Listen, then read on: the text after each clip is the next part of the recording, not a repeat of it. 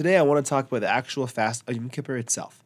All men and women above the age of bar or bas mitzvah are obligated to fast on Yom Kippur. Even eating or drinking the tiniest amount is biblically forbidden. Children from age 9 and above should be encouraged to fast throughout the night and eat in the morning later than they would normally eat. The older and stronger a child is, the longer they can fast. After a child has broken their fast, they may eat anything they wish, including cake and candy. Unlike Tisha B'Av, where it is a sad day, and when children eat, we try and limit the things that they eat to necessities, Yom Kippur is really a happy day. It's a Yom Tov where we gain atonement. So when children are eating, they should be encouraged to eat Yom Tov food. However, they do not need to make Kiddush.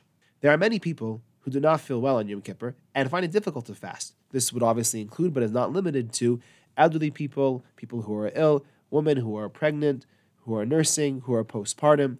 In any situation, there is no blanket rule that a person is not obligated to fast. Rather, anyone who has a specific situation should be in touch with a rabbi and a doctor to make sure that they deal with the fast in the way which is most appropriate from both a halachic and a medical perspective.